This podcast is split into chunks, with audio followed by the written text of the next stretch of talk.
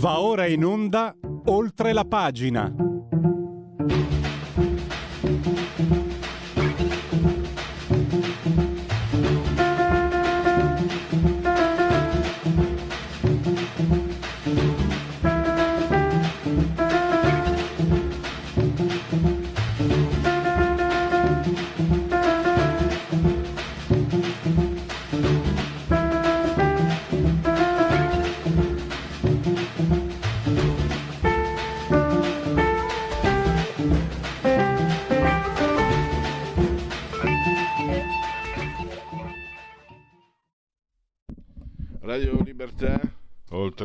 Pagina, oggi parleremo molto di, del conflitto mm, e eh, arriva lo zio Sam con una nutrita eh, diciamo compagnia di, di armi.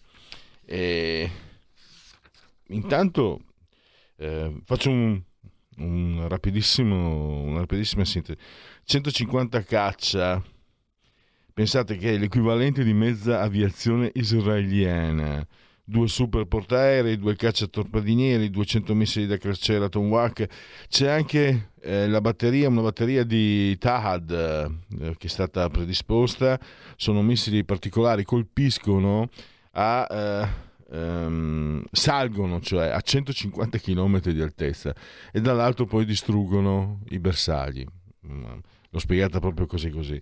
E poi sono attivate anche le varie basi che ci sono statunitensi in Qatar, in Bahrain, in Turchia, negli Emirati Arabi.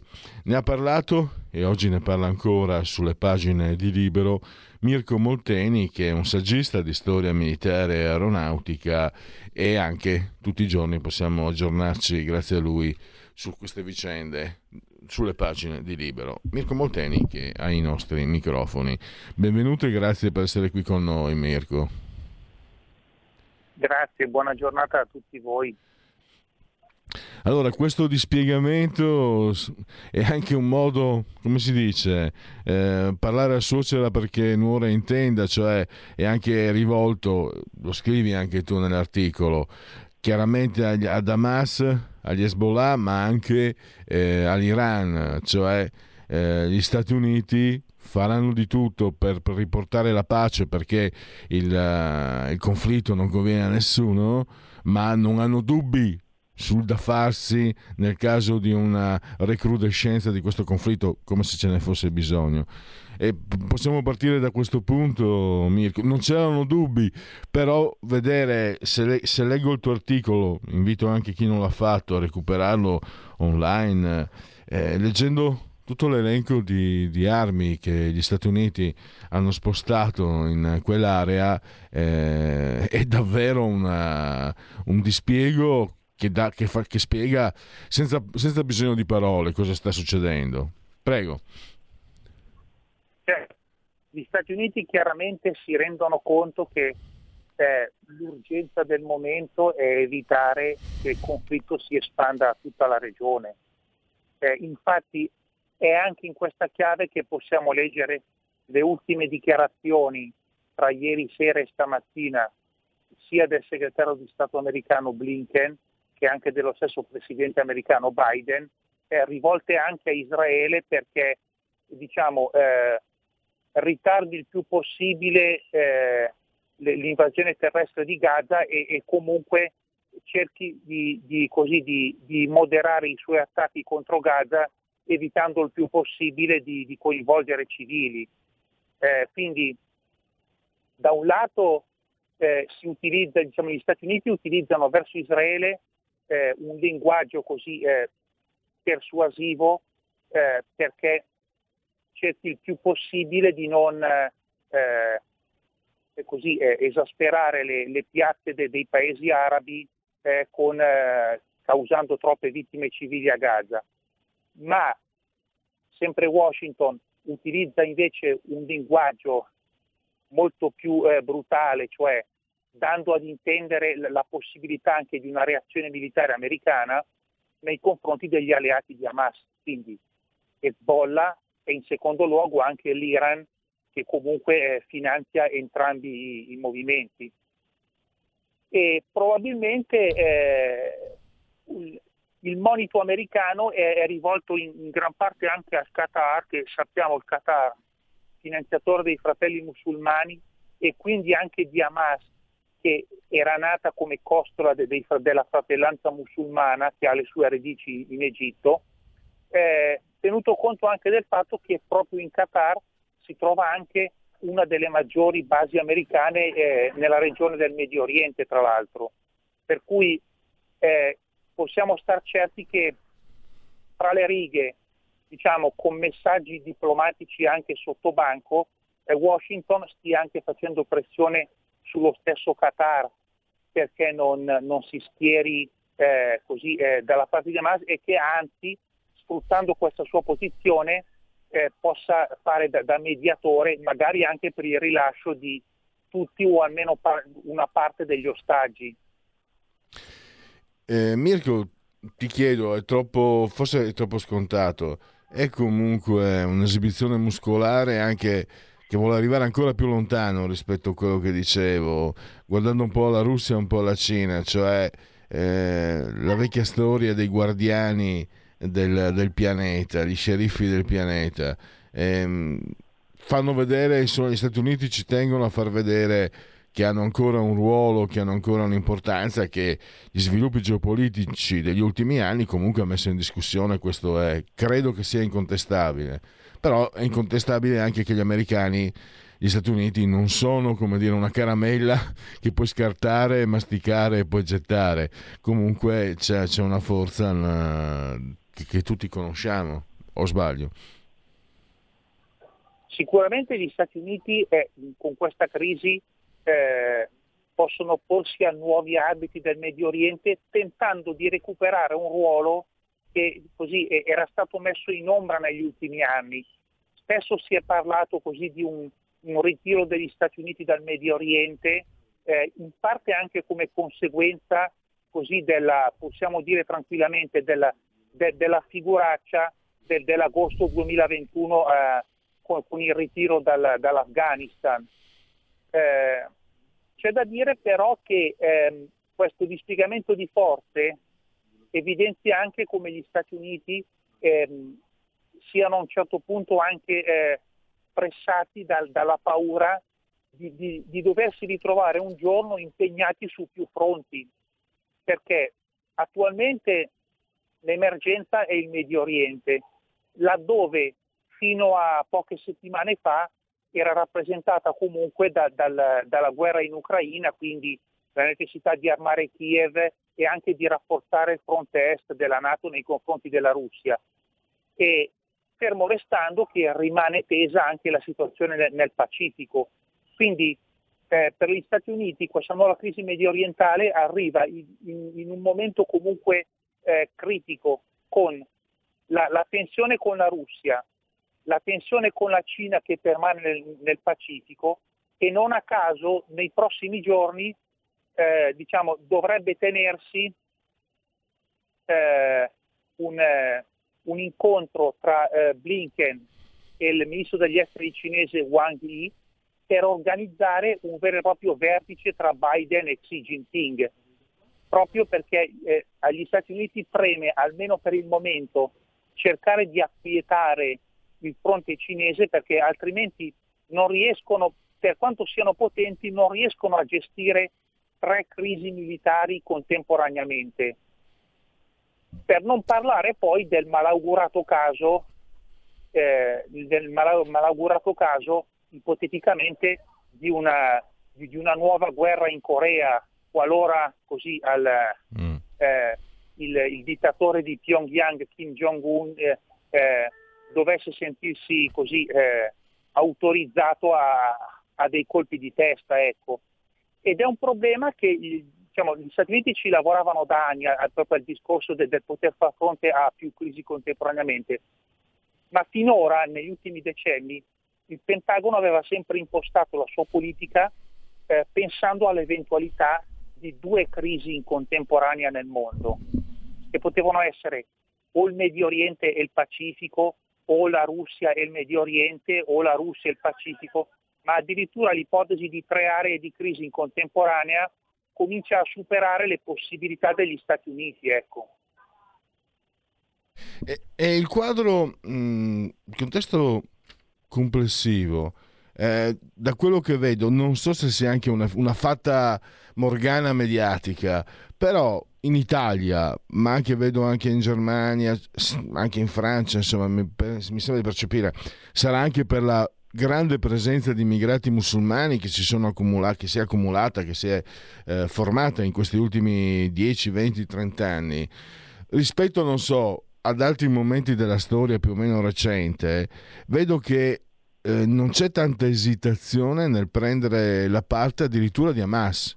Io vedi, poi non bisogna farsi influenzare dai documentari che sono sempre un po' magari chi fa un filmato televisivo punta sempre un po' a scioccare, a, a sorprendere, però mm, e non giudico chi oddio, stare dalla parte di Hamas, francamente no, non si può, secondo me, io se posso dirlo, no, dopo quello che hanno fatto, assolutamente, è come stare dalla parte dei nazisti, quindi no, ma questa è una mia posizione, la voglio chiarire, ma a prescindere da questo, c'è anche per esempio, non so, in Italia eh, il leader dei 5 Stelle, Giuseppe Conte, è stato accusato di antisemitismo dal rabbino di Milano e Eli Schlein, nonostante sia di famiglia ebraica, non ha preso posizione. Cioè, c'è per esempio un silenzio da parte in genere della sinistra eh, che eh, dà l'idea che l'Occidente, soprattutto l'Europa ovviamente,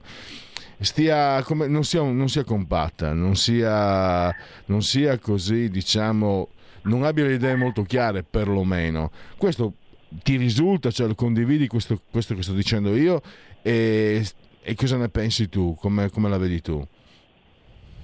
Sì, eh, condivido le, le, tue valutazioni sul fatto che eh, l'Europa non, non, è assolutamente compatta nel, nel, così, nel, nel giudicare, nel commentare i, i, fatti medio orientali delle ultime settimane.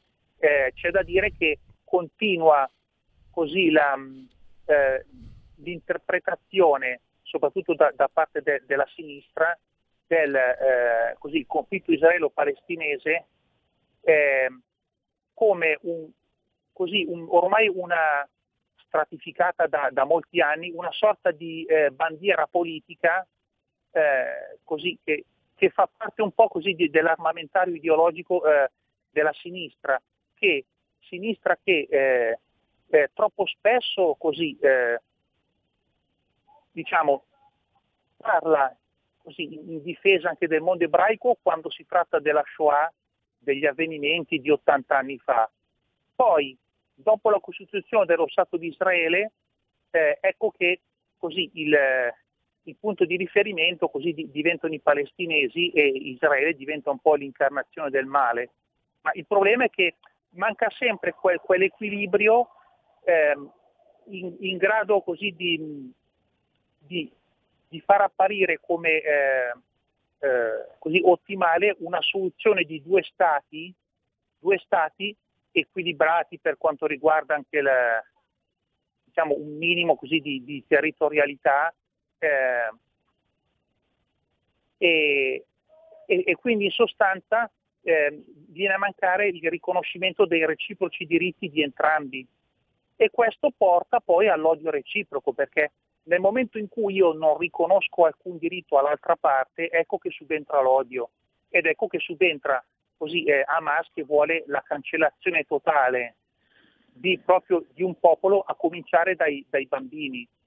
E tra l'altro questo ehm, si, si collega anche al fatto che Hamas in sostanza ha fatto un autogol politico nel momento stesso in cui ha attuato gli attacchi del 7 ottobre. Perché è andata a colpire scientemente eh, anche i civili, laddove invece quell'operazione, perché si può parlare di operazione militare anche molto mo, eh, organizzata anche in maniera capillare, se fosse stata diretta solo contro caserme o stazioni di polizia israeliane, quindi contro eh, militari, eccetera, chiaramente per Hamas avrebbe potuto essere, tra virgolette, tra virgolette, una bella figura, ma è chiaro che se invece tu attacchi i, i kibbutz, attacchi ragazzi disarmati, eh, che si stanno divertendo a una festa, cioè nel momento in cui tu mostri di avere un'efficienza militare, però la, la abbini a un, a un, autogol politico, per cui diventi eh, letteralmente indifendibile. Ma, ma questo troppi in Europa non lo hanno colto. E per chiudere, eh, Mirko, devo dire che neanche, neanche Israele poi così compatto, cioè fin dall'inizio eh, si sono visti anche i giornali, anche esponenti eh, del, del, mondo israeliano e ebraico sparare a zero contro Netanyahu. Politicamente, quello che si è visto, sì, c'è stato un governo, un governo di guerra, chiamiamolo così, però confron- ho capito che per quello che ne capisco io, correggimi se sbaglio, ho capito che Rabin era un gigante incredibile però diciamo che di fronte a un evento del genere ci sono anche israeliani, e da, da pensare questo, che dicono è anche colpa di, di Netanyahu che ha, ha, che ha, praticato in questi anni una politica troppo radicale, troppo portata allo scontro. Ricordo anche che Netanyahu ha perso, un, oltre ad essere stato un militare, ha perso un fratello quindi no, non sto certo. giustificando, sto dicendo che c'è un quadro. Stiamo parlando di una situazione che noi in Italia non possiamo comprendere. Infatti io vo- voglio, voglio, cercare di capire e non voglio arrivare a conclusioni, ma è per questo chiamo gli esperti come te per, per chiarirci. Cosa ne pensi? È, è relativamente certo. nuovo questa questa divisione interna per Israele è causata da posizioni troppo radicali di Netanyahu, soprattutto che conseguenze può sortire? Eh, sicuramente una, questa divisione interna di Israele eh, costituisce una, una, una, debolezza per quanto riguarda il, um, il, processo di decisione politica, per tutte le sue conseguenze in termini di polemiche interne. Infatti è probabile che a queste divisioni, diciamo, queste divisioni siano uh, una parte del, delle cause che, che, spingono Israele a ritardare per il momento la, l'invasione di terra, quindi non solo magari il fatto che gli, gli stessi Stati Uniti li invitino ad aspettare. Poi sappiamo che sì, Netanyahu certamente eh, di suo, eh, avendo perso eh, suo fratello Ioni nel famoso raid di Entebbe del 76, quando le forze speciali israeliane liberarono gli ostaggi dell'aereo dirottato, eh, chiaramente anche per questi motivi familiari Netanyahu è, è palese che comunque non ami i, i palestinesi, letteralmente. Eh, nel suo caso diciamo le politiche ehm, eh, così ehm, avventate ehm, si sono esplicate soprattutto nel discorso degli insediamenti ebraici in Cisgiordania, che quindi è l'altro territorio palestinese staccato da Gaza, come sappiamo, e però anche in quel caso chiaramente ha favorito eh, in Cisgiordania eh, così, eh, l'avanzata di Hamas a scapito del, del, dell'autorità più, più, moderata comunque di, di, Abu Mazen, quindi sicuramente c'è stato anche eh, quel fattore. Infatti anche se se ne parla poco, comunque ehm, ci sono state anche azioni eh, militari israeliane anche nella Cisgiordania che hanno portato all'arresto di, di vari esponenti di, di, Hamas oltre che di estremisti in generale. E comunque anche per, per Israele questi, questi, avvenimenti sono proprio un test anche di, di tenuta interna. Siamo arrivati alle conclusioni. Io ringrazio davvero per la sua consueta disponibilità e chiarezza Mirko Molteni, potete leggerlo anche oggi cioè, su Libero. Grazie Mirko e a risentirci a presto. Grazie a voi, buona giornata. Ecco, chiaramente eh, in situazioni come queste è pleonastico che l'aggiunga, è chiaro che purtroppo i morti li hanno da una parte e dall'altra, quindi non è che Netanyahu sia diverso dagli altri, è solo un'informazione, purtroppo eh, in questi contesti eh, ci sono lutti e sangue da entrambe le parti. Non è un modo ecumenico di liquidare la situazione, ma per sottolineare comunque come non si può perdere di vista la gravità di, un, di, un, quadro che vede, che vede grandi, grandi problematiche da entrambi i fronti, secondo me. Andiamo all'intervallo, ne parleremo, parleremo questa volta diciamo è un brutto modo di dire, di sponda del, di questo conflitto perché eh, ci occuperemo del rischio infiltrazioni terroristiche in Europa e in Italia, non solo attraverso gli sbarchi, ma anche attraverso la rotta eh, balcanica. E avremo un'addetta ai lavori, lei ha scritto anche dei saggi sul mondo arabo, Francesca Musacchio, tra cinque minuti. In quanti ti promettono trasparenza, ma alla fine ti ritrovi sempre con la bocca chiusa e non puoi dire quello che pensi. Radio Libertà non ha filtri né censure, ascolta la gente e parla come la gente. Stai ascoltando Radio Libertà. la tua voce libera, senza filtri né censura. La tua radio.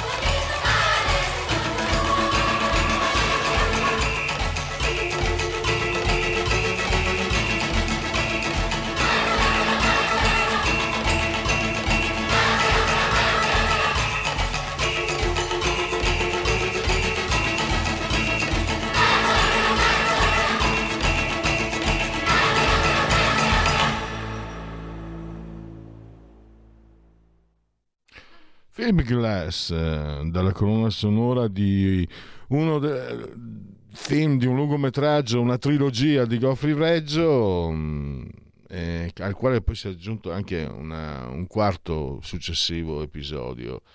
Chiamiamolo episodio, non è corretto. Pensate che Philip Glass fino a non so quanti anni ha fatto mille mestieri, il netturbino, eccetera, e poi ha intrapreso è riuscito finalmente a diventare musicista professionista con i risultati che potete eh, che avete appena ascoltato. Non crediate però alla retorica degli artisti che si ognuno ogni storia fa diciamo punto a sé. Modigliani per esempio non voleva sapere di lavorare, viveva anche in miseria, ma io non lavoro, io sono un artista e non lavoro, quindi ed è, ed è stato Modigliani. Va bene, abbandoniamo queste facezie che poi tanto non lo sono, ma abbiamo argomenti purtroppo più urgenti più gravi eh, più seri, cioè il rischio, l'abbiamo visto insomma anche no? a Bruxelles, l'insegnante francese ucciso da questi estremisti e la memoria va al Bataclan, a Nizza, insomma abbiamo vissuto anni pesanti e la prima domanda che faccio, ve l'ho detto, è un'esperta dedicato saggio al mondo arabo, eh, Francesca Musacchio, direttore di OCS Report eh, e collaboratore anche del Tempo. Innanzitutto benvenuta e ben, buongiorno e grazie naturalmente a Francesca Musacchio. Grazie a voi, buongiorno e bentrovati. Allora, tu negli articoli di questi giorni sul Tempo e anche tua, sul tuo giornale online OFCS eh, fai anche una ricostruzione non solo barconi, c'è la rotta balcanica e eh, c'è proprio un quadro complessivo. La domanda è scontata e ne approfitto di avere proprio un'esperta come te. Francesca, siamo destinati a, ri, a rivivere eh, quegli anni terribili che abbiamo attraversato con il Bataclan, con Nizza, con eh, eh, mi ricordo anche Barcellona in Germania, cioè, ogni, c'è stato un periodo in cui poi con questo lavoro ancora di più, no? te ne accorgi. Ogni giorno quasi c'era un allarme, tu aprivi internet, prime pagine delle, delle agenzie e c'era attentato, c'era, c'erano episodi di questa, eh, di questa intensità, di questa gravità, soprattutto di questa origine. Ecco, do- non è una domanda poi scontatissima, perché la controriflessione è questa volta l'Occidente è più preparato, non, non, ne sono sicuro, ma potrebbe essere più preparato ed essere più pronto a prevenire. Quello che è successo a Bruxelles dimostra il contrario. E adesso ti do la parola, giustamente. Eh, guarda, allora io mi auguro che non, che non si ripetano eh, che non si ripeta più quel periodo del Bataclan, eh, perché sarebbe terribile sotto tutti i punti di vista.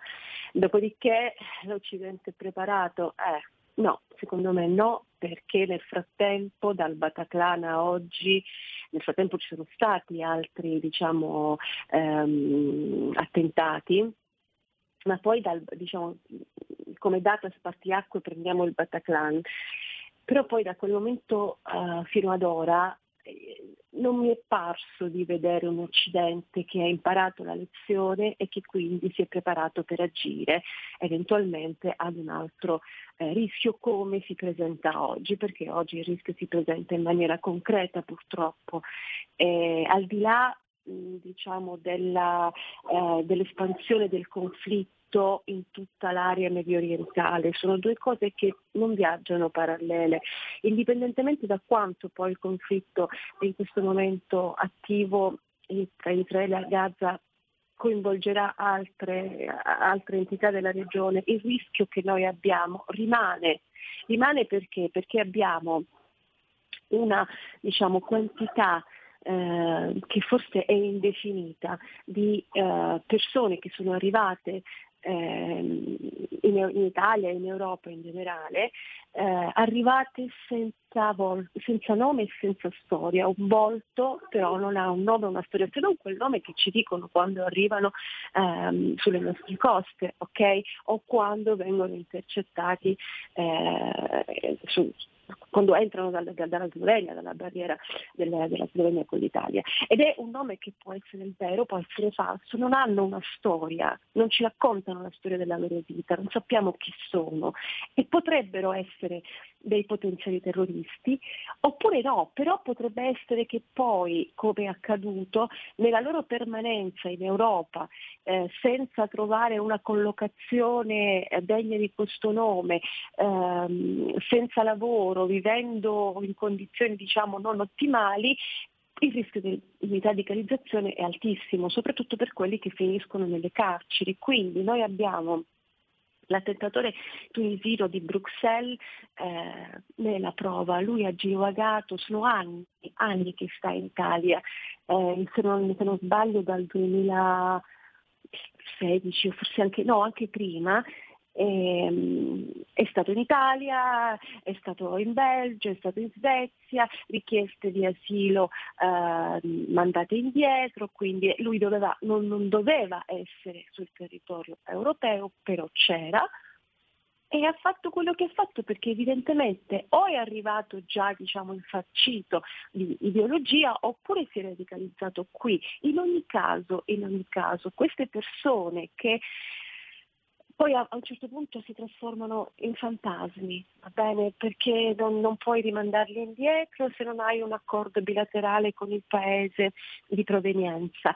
Eh, li fai fogli di via, ma tanto quelli rimangono qui, non se ne vanno e girano. girano. Il tunisino è, è, è proprio la, dire, ehm, l'esempio pratico di quello che sto dicendo e poi può succedere quello che purtroppo è successo eh, a Bruxelles.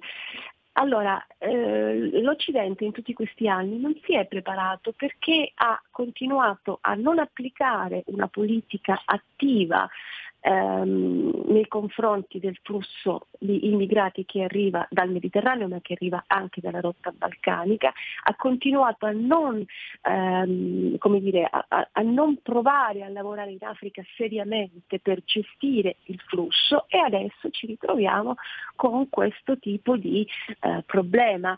Io mi auguro che non si debba mai verificare ehm, quello che è successo eh, ripeto, eh, al Bataclan, però, però è, è, è, il rischio c'è, è quello che mi fa eh, arrabbiare è che eh, oggi parliamo di un problema che se fosse stato affrontato per tempo in modo serio non, non, non, non saremmo qui a parlarne. E, io non voglio puntare il dito contro eh, gli immigrati in generale perché sarebbe anche ingiusto, però di fatto il problema arriva da lì. La radicalizzazione nelle carceri, ad esempio, i dati adesso sono stati ultimamente, negli ultimi anni segretati, non sappiamo più quanti ehm, diciamo, radicalizzati sono sotto osservazione ehm, nelle carceri italiane, però fino a qualche anno fa lo sapevamo ed erano parecchi. Eh, quindi, mh, mm, come dire, eh, eh, ancora siamo qui a chiederci se questa, questa, diciamo, questa, linea di gestione dell'immigrazione è giusta o sbagliata. Mi pare evidente che sia sbagliata, nel senso che non è possibile continuare a non avere il polso di chi abita in Europa, di chi vive in Europa. E perché questa è la realtà? Perché poi se andiamo a, eh, dire, ad analizzare qualche dato del passato, okay, eh, ci rendiamo conto che quel tunisino che ha colpito ehm, a Bruxelles era irregolare sul territorio nazionale, ok? Quindi non solo cioè, nazionale per quello che riguarda l'Italia, ma anche per quello che riguarda l'Europa. E, e però, però ehm, non, non, non, si è riusciti a fermarlo, cioè, eh, non, non, si è riusciti a prenderlo, a rimandarlo indietro, c'è un problema, io non, ho, non riesco ancora a capire dove sta eh, l'inghippo, dove sta il problema, però è possibile che non riusciamo, certo ci sono anche certi giudici come quelli di Catania che invece che autorizzare la, diciamo, la detenzione nei CPR per quelli in attesa di eh, ottenere oppure no eh, il permesso di soggiorno li ha lasciati liberi. Benissimo, c'è anche questo, ma questo accade adesso, in passato eh, li abbiamo lasciati così, senza una sentenza di un giudice. E quindi, ma pensa che l'ultima volta che noi abbiamo avuto un dato su quanti radicalizzati in carcere ci sono e quindi monitorati dal DAP è il 2021 quando il Copasir ci ha detto guarda, guardate sono 313 detenuti sottoposti a osservazione in base al livello di pericolosità. Okay? Dopodiché non se ne sa più niente. Francesca, scusami, eh, faccio, faccio, storia di grana grossa. Hai appena ricordato mm, le sentenze a Catania non possono essere trattenuti nei CPR e senza scendere nel merito. Abbiamo visto i giornali, ovviamente di un certo tipo, di un certo colore politico, esultare, ah ah ah, eh. che incapace che è il governo. Nessuno che si sia chiesto, questi signori possono rappresentare un pericolo o no? Storia di grana grossa, è, un, è anche nel modo di dire, no? Mentre i turchi stavano assalendo Costantinopoli, i teologi discutevano sul sesso degli angeli eh. ed era, il, de- ed era il declino dell'impero romano d'Oriente, la, la fine definitiva. Io in, questo, in, queste divisioni, in queste, in queste posizioni, vedo mh, mm, pesantemente il declino dell'Occidente, una società stanca che non reagisce, una società che si divide, che si lacera, che si, che si mh, mm, colpisce nelle inimicizie, nelle, nelle rivalità interne. Eh, sempre quello che una ti ricordi Dante, no? cioè, ma anche Manzoni, sottolineano come in Italia si è sempre pronto a ricorrere al Papa straniero. A me sembra che adesso quello che era un vizio italiano eh, sia un po' diffuso, anche gli statunitensi, gli americani sono molto, molto divisi e mi sembra che un po' tutto l'Occidente a questo punto confrontandosi con queste realtà problematiche e anche molto aggressive, si dimostri, beh, l'Europa è inutile parlarne, l'Europa non riesce neanche a formare un proprio esercito, non sto dicendo io non sono un belligerante, non è che voglio le armi e le divise, ma un esercito avrebbe un, sua, un suo ruolo. Pensa a un esercito europeo, visto che l'ONU non serve a niente, non interviene, i caschi blu dove sono? Un esercito europeo che magari faccio adesso sto fantasticando, che con la sua autorevolezza, con la fiducia magari conquistata con operazioni giuste, entri sulla striscia di Gaza e, e scongiuri eh, t- tutti gli ammazzamenti che ci sono da una parte e dall'altra. Sto fantasticando, però, però la debolezza c'è, insomma, la debolezza occidentale io la vedo tutta e non da oggi ovviamente.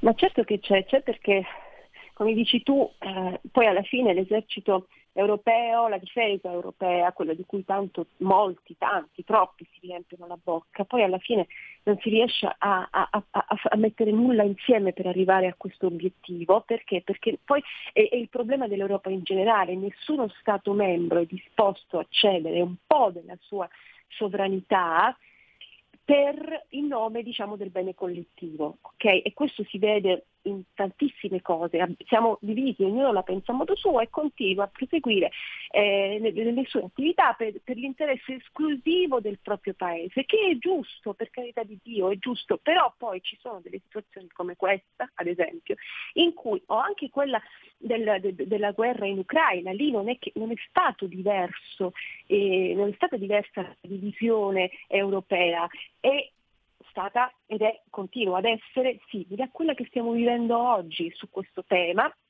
e su altri temi. Quindi il problema del, del, del, diciamo, della decadenza dell'Occidente in generale è anche questo, è che noi non riusciamo a fare fronte comune in nome di quel pezzetto di autonomia, di sovranità nazionale per cui ognuno deve decidere per...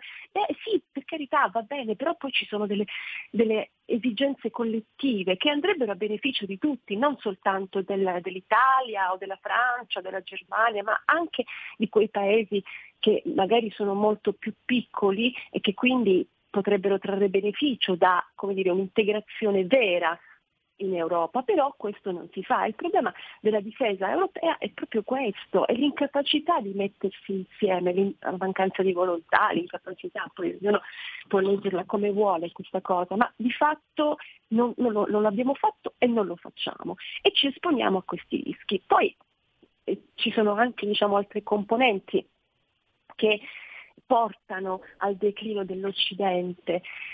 Se non riesci a mantenere eh, i tuoi valori, i tuoi principi, senza per questo dover perseguitare nessuno, perché ci mancherebbe altro, ma restando fermi proprie, sui propri valori, sui propri principi, sulla propria democrazia e sulla, sul concetto di libertà che noi vogliamo esprimere, che a tratti abbiamo anche preteso di esportare in altri posti, e, allora se non rimaniamo su questo abbiamo un grande problema perché se non preserviamo e difendiamo noi questi principi e questi valori non possiamo certo aspettarci che lo faccia qualcuno che arriva da un mondo completamente diverso, che vede la vita in modo completamente diverso. Quindi in nome di tutto questo probabilmente bisognerebbe fare fronte comune, però poi, però poi ti scontri con quello che noi vediamo oggi, e cioè che, mi fa orrore, mi fa veramente paura, perché mentre eh, si combatte in Israele c'è ancora, e a Gaza, c'è ancora chi continua, nonostante l'evidenza dei fatti, continua a difendere Hamas in nome di, eh, un, um, dire, di, una questione palestinese che è irrisolta da decenni. Ora, eh, possiamo essere assolutamente a favore dei palestinesi, ma non a favore di Hamas, sono due cose completamente diverse, ma in Europa, in Italia, si fa confusione. E ieri Guterres alle Nazioni Unite ha dato la prova di questa confusione occidentale. Ci dimentichiamo quello che è successo il 7 ottobre, chi è che ha iniziato la guerra. Perché poi io, io questo l'ho detto dal primo giorno e, e me lo aspettavo e ho pensato, ecco, adesso ehm, diciamo dopo l'ondata emotiva dei primi due giorni adesso inizieranno i distinguo, sì però Israele è lì da, eh, da, a occupare, sì però Israele ha detto, sì però Israele ha fatto, sì però Israele si è comportato così, quindi la reazione, quello che ha fatto Hamas è giustificabile, non è giustificabile questa confusione, può, perché io sono personalmente a favore di due stati, sarebbe credo la soluzione ideale, ma non si può arrivare attraverso le armi a questa definizione, non si può arrivare attraverso un attacco terroristico che Hamas ha perpetrato nei confronti di Israele. Non possiamo dimenticare tutto questo e dire vabbè, eh, facciamo finta di niente, diciamo ai ragazzi gli è scappata un po' la mano, eh? ma stiamo scherzando, ma non esiste. Però si fa questa confusione, l'Occidente vive in questo conflitto perenne non riesce a capire che difendere i valori, ripeto, di quella democrazia che spesso abbiamo cercato di esportare altrove, poi non riusciamo a difenderla a casa nostra. Ed è drammatico, quindi il declino dell'Occidente ci sta tutto, ci sta tutto. Io eh, purtroppo non sono Francesca, mm, eh, eh, siamo, siamo, alla conclusione. Ieri ne parlavo con una nostra collega. Le sentenze che ormai si, si, succedono con una frequenza preoccupante di giudici italiani che giustificano eh, uomini islamici che picchiano le mogli. È, è, il loro costume, è la loro abitudine. E no, ma anche lei, la donna, non è, non, non è, emancipata come le donne occidentali, non conosce i propri diritti, quindi non era in grado di dire al marito che era sbagliato bastonarla.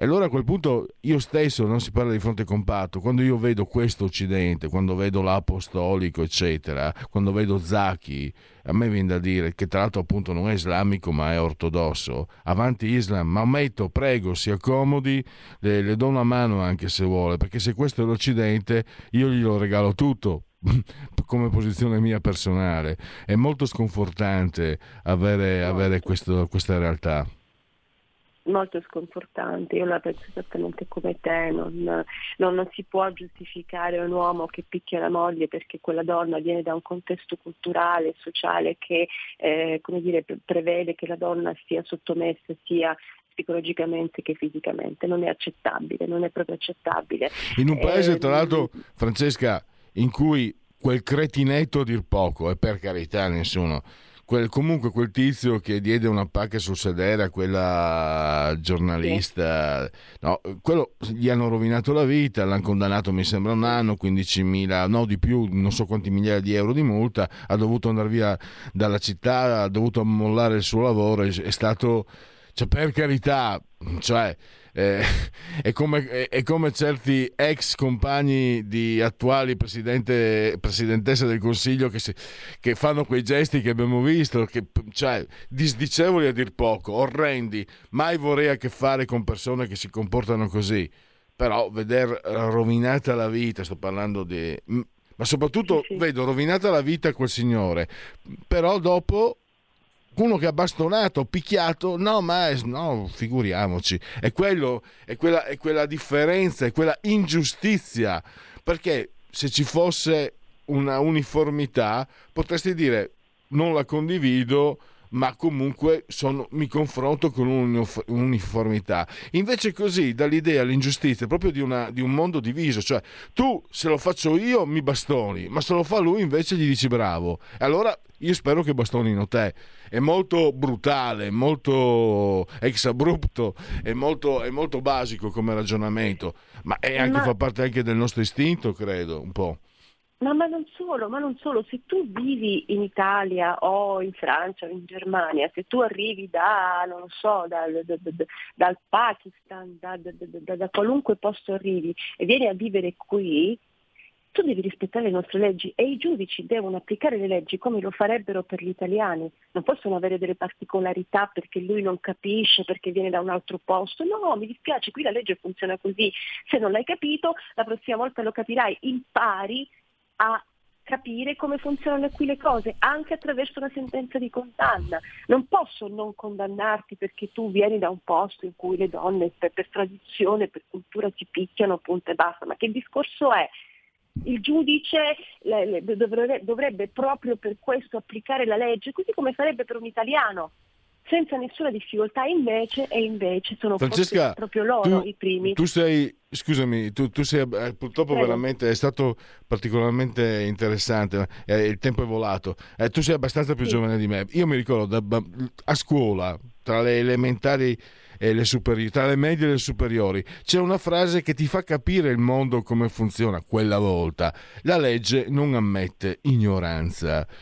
Sembra, esatto. sembra una, un, un'indicazione molto dura, ma ti rendi conto, cominci a renderti conto da ragazzino che devi preoccuparti, sei certo. tu che devi, che devi, preoccuparti di non infrangere la legge.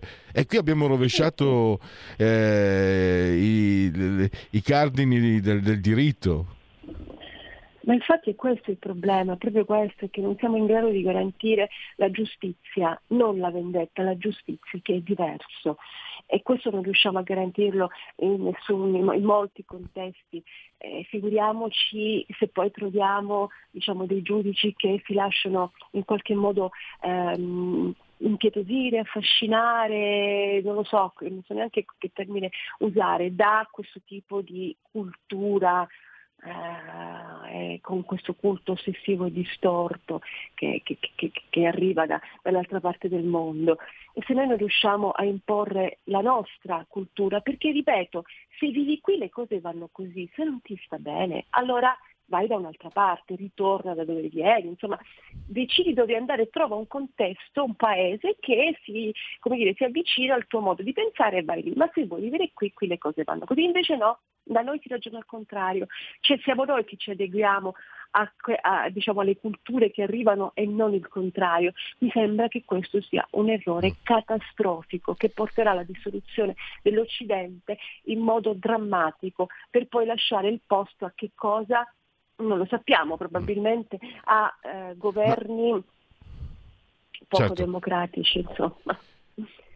E oh, basta vedere come abbiamo fatto l'abitudine. Quella magistrata esatto. furlanissima eh, in provincia di, di Trento, che, che n- non si è mai preoccupata di fermare un pregiudicato che poi ha stuprato e ucciso una signora di 62 ah. anni, quella magistrata lì al giornalista eh, che, che, la, che, la, intervista dice aveva un fisico eccezionale. Cioè, e quella esercita, ah, ecco. succe- l'abbiamo già dimenticata quella lì. Cioè, invece di essere usata No, come figia di ogni vergogna umana, eh, è già stata. Poi l'apostolico diventerà santa, e, e quindi a questo punto Certo. avanti Maometto. Eh, Francesca, purtroppo devo chiudere. Allora, eh, vi ricordo anche oggi, no, oggi no, ma sempre Francesca sul tempo e poi c'è sempre offcs.report. Grazie a Francesca Perfetto, Musacchio. grazie a voi, grazie a voi, arrivederci. Stai ascoltando Radio Libertà. la tua voce libera, senza filtri né censura. La tua radio.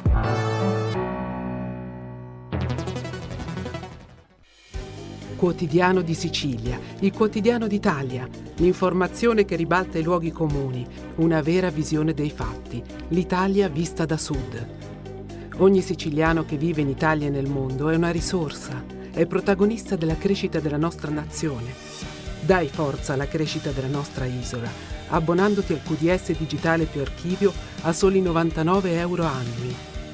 Quotidiano di Sicilia, il quotidiano d'Italia, una scelta di valore.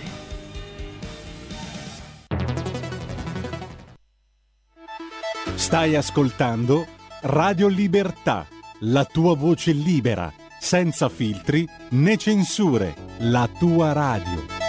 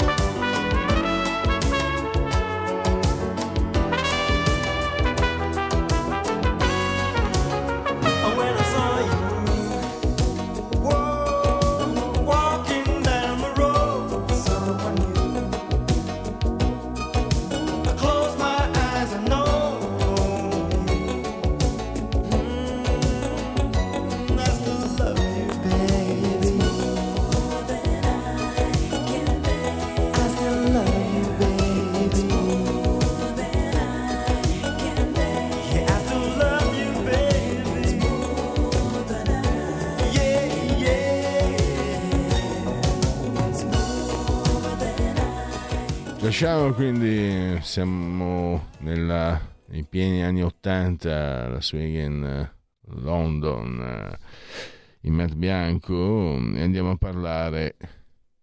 No, c'era la sigla del, della terza pagina, ma lasciamo perdere, va bene. Beh, passiamo alla sigla della terza pagina e andiamo a parlare... No, non te l'avevo messo, è colpa mia, quindi tranquillo, ho sbagliato io. Ma eh, l'argomento è anche la terza pagina, ma è anche, diciamo, può in qualche modo far parte della cronaca, è un argomento fisso, perché mm, c'è, come dire, i cardini di una società, quelli strutturali, eh, sono mm, la sanità, la sicurezza, no? la SSS e la scuola. La scuola è il futuro, la scuola è fondamentale. E mm, non è solo perché quando più passa il tempo più diventi vecchio, più diventi eh, come dire brontolone pessimista, ma di fa- è un fatto che la scuola italiana, lo dicono i dati, lo dicono i test, non funziona, non funziona. Tra l'altro questa è una considerazione che non c'entra con il nostro ospite, mia personale.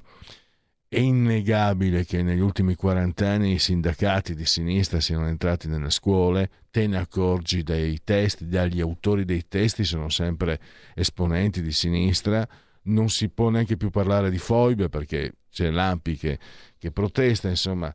E però io invito quelli di sinistra a fare, a fare come dire, non dico autocritica, ma una domanda. Ma se sono 40 anni che voi di sinistra preparate i giovani italiani, allora che tipo di mondo avete creato? Un mondo dove si rinscemiscono con Sanremo, con il Grande Fratello, con i social, o addirittura votano in massa per la Lega, per i 5 Stelle, per i Fratelli d'Italia.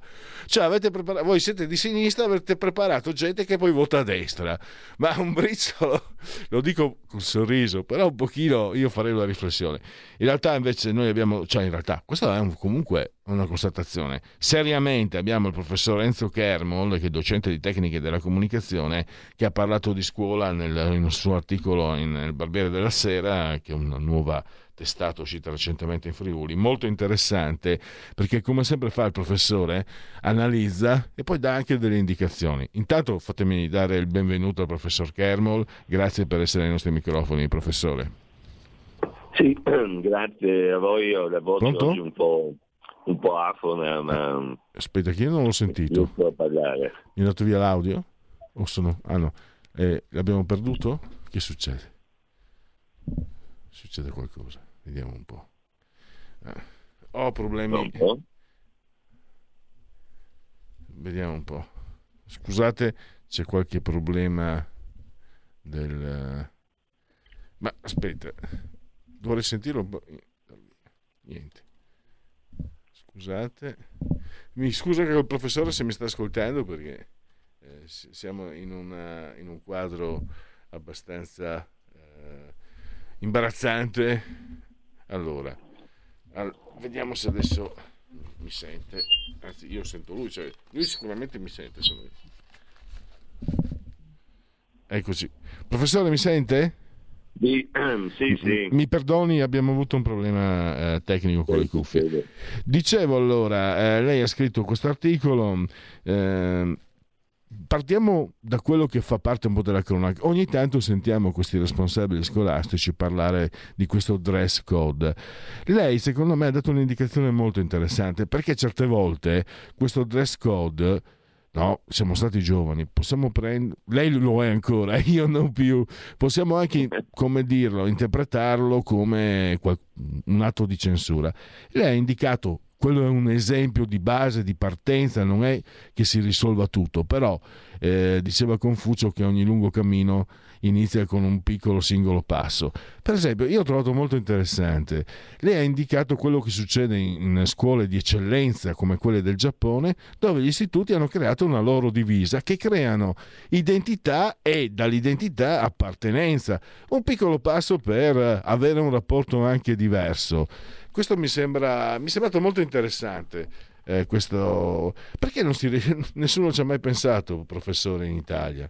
Ma eh, in realtà in talune scuole private, eh, come si chiama, esistono già anche in Italia appunto degli indumenti eh, che possono essere eh, come la giacca blu, in certi casi delle felpe con il marchio, il logo del, dell'istituto e quindi ehm, elementi che ho, ho, provato anche a parlare con alcuni studenti di questi, di questi, di questi enti mh, mm, che eh, sono molto, molto contenti chiaramente di ciò che fornisce eh, questo tipo di scuola che sono scuole che hanno attività diciamo fino alla sera, eh, attività volontarie chiaramente nell'ambito sportivo, nell'ambito culturale e in qualche modo eh, forniscono eh, una vera e propria preparazione eh, al di là dello studio anche alla vita e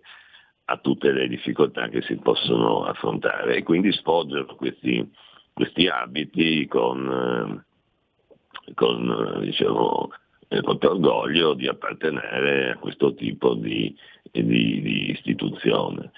Eh, ma lo stesso vale se guardiamo anche in tanti altri paesi, pensiamo ai college inglesi, eh, in cui appunto la divisa, cioè, chiamiamo la divisa, insomma la giacca blu, la cravatta regimental e un determinato tipo di altri accessori fanno sì che uno sappia che quello studente appartiene a un determinato tipo di studi che ha una preparazione adeguata perché chiaramente in eh, questi enti se non vi è un buon grado di, di risposta, cioè di conoscenza, di studio, eccetera, non, eh, non si riescono a percorrere perché diciamo, lo studente viene invitato a, a lasciarli.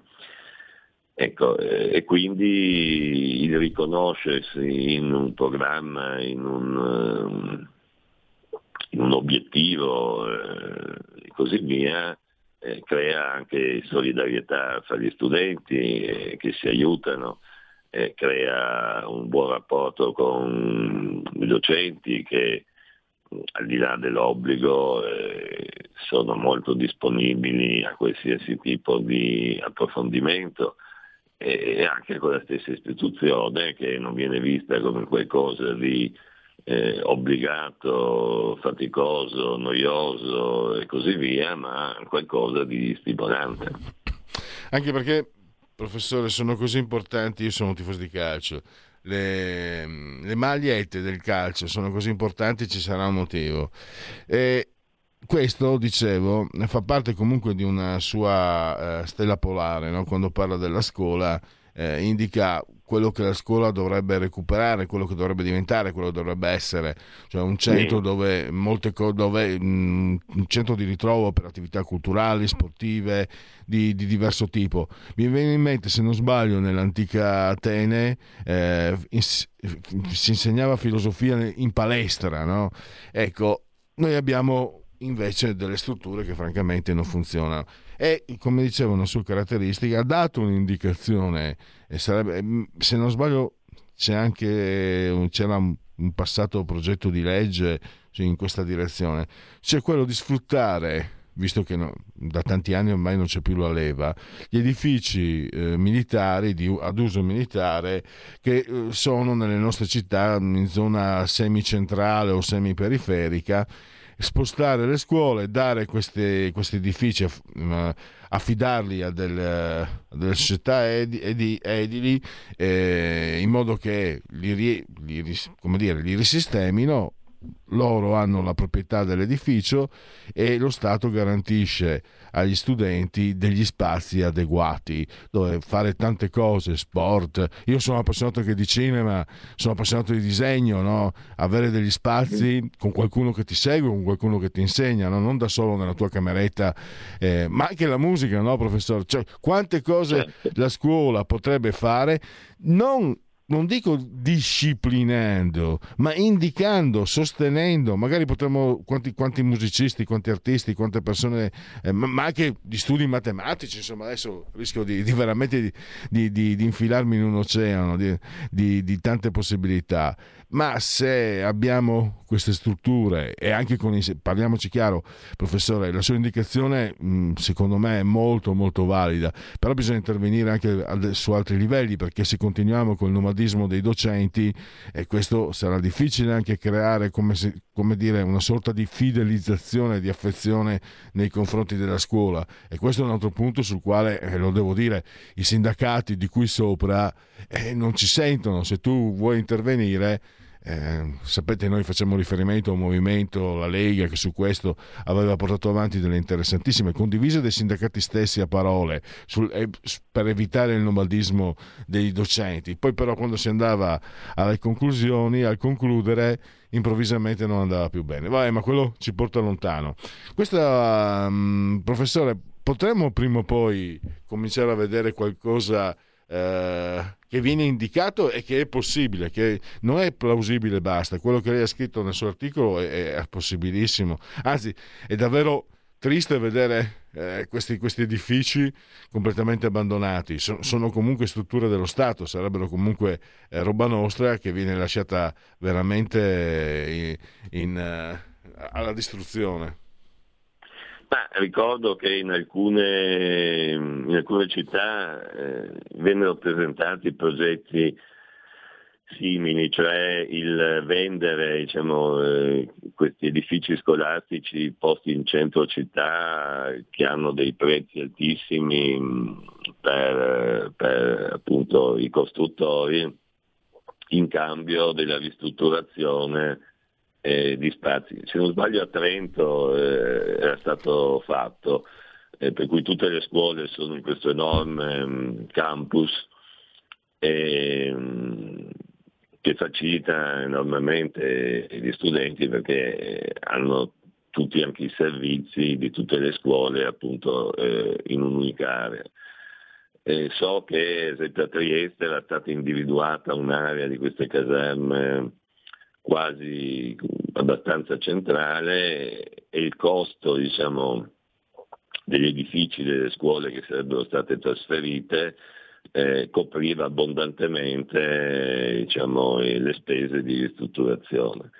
Eh, poi queste cose spesso incontrano delle burocrazie particolarmente lente che fanno decadere tutto e, non, si, non, si, procede. Ma un po' come il dress code, cioè non è un elemento, eh, diciamo, mm, come direbbe un, un, giurista, dirimente, ma è sicuramente un elemento che eh, concorre a eh, dare un indirizzo eh, al tipo di eh, attività, il tipo di eh, legame che può esserci. Giustamente lei citava eh, i ragazzini che giocano a calcio e, e portano con, con, piacere la maglietta di una squadra e così via, ma eh, appunto eh, questo può andare bene per questo determinato sport, ma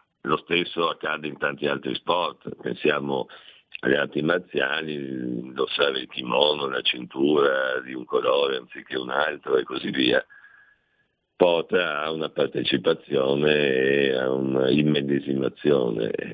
Curiosamente in Italia il campo dell'istruzione che ha una sua importanza forse superiore non ha mai se non in talune frange molto, molto o elitarie oppure non praticabili da molti, è utilizzato l'abbigliamento per migliorare le relazioni interne fra studenti, ma anche fra studenti e docenti e così via. Certo. E, non non solo calcio, siamo alla conclusione. Ricordo ancora di notte la mia meravigliosa maglia quando giocavo a football americano nei Fighters di Pordenone, me la ricordo ancora, quindi è, è, è sicuramente. Professore, proprio abbiamo un minuto, ci tengo. e credo che sarà un tema che riaffronteremo.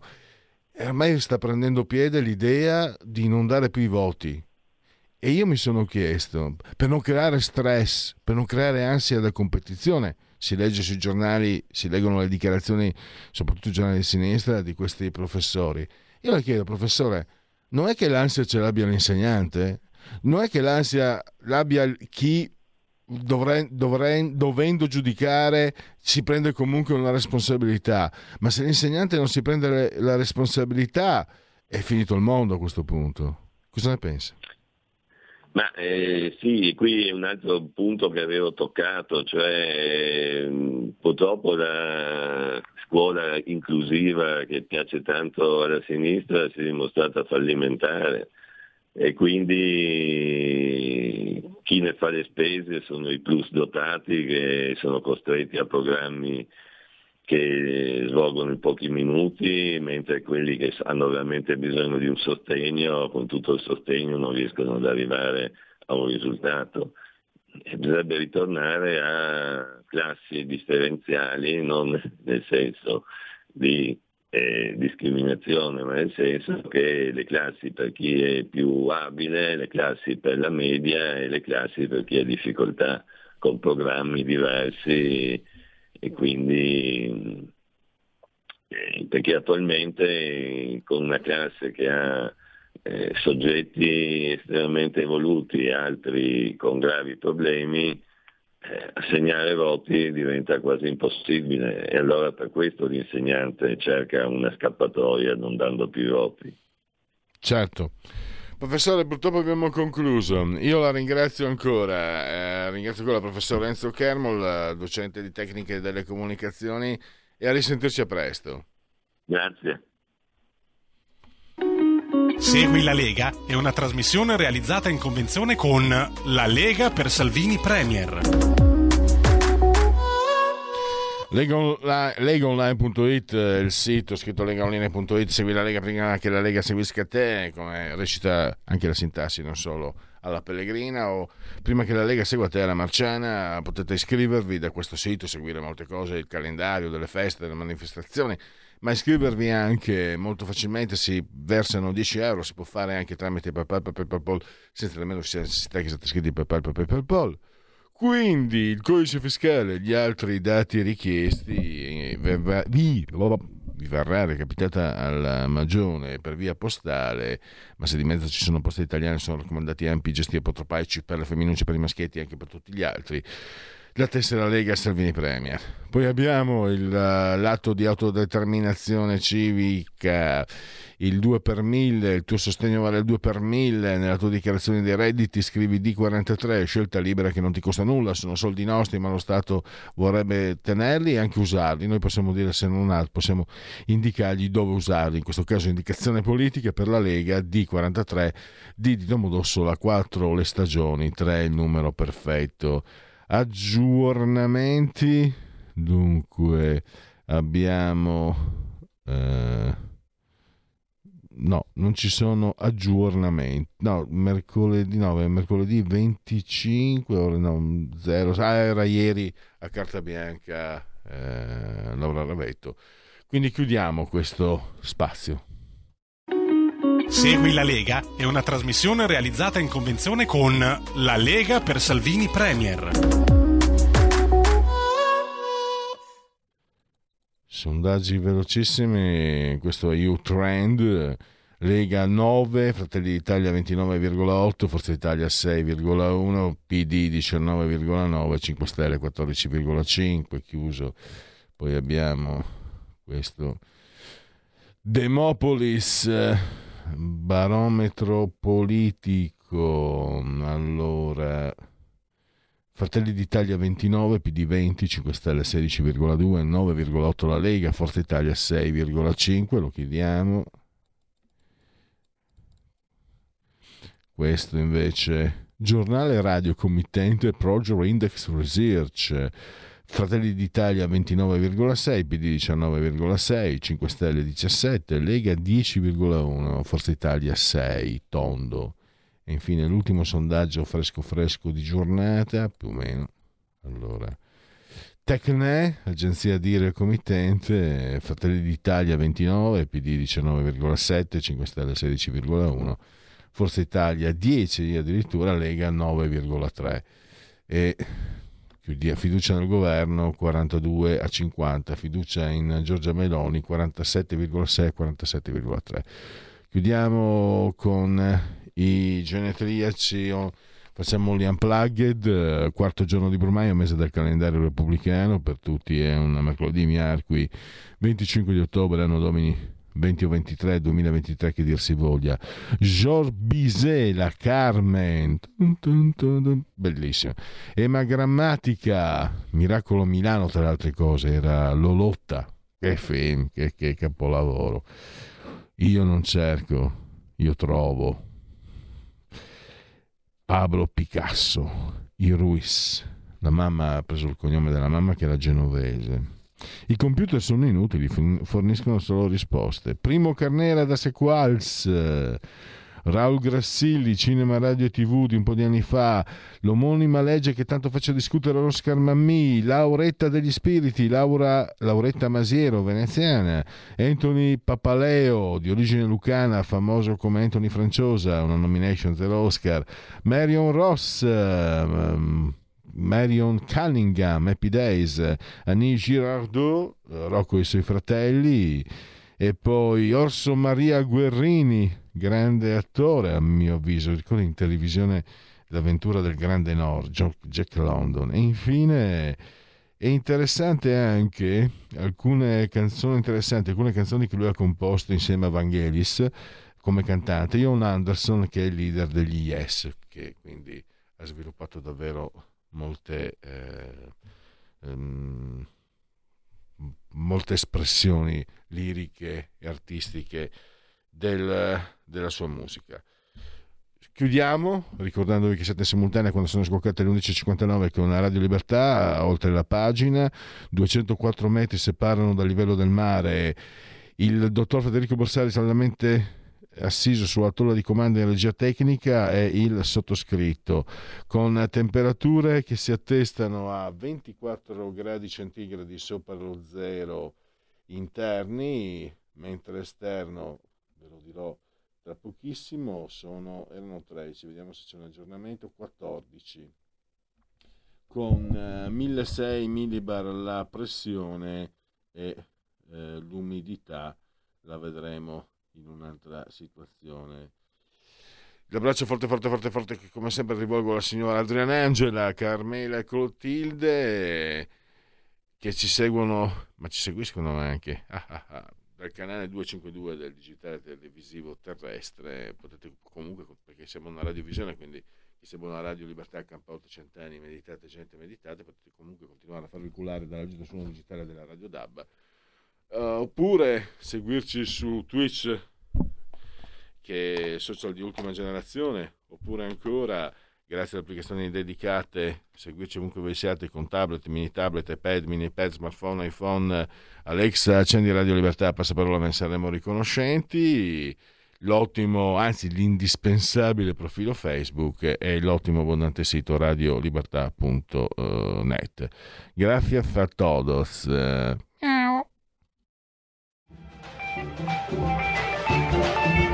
Avete ascoltato oltre la pagina.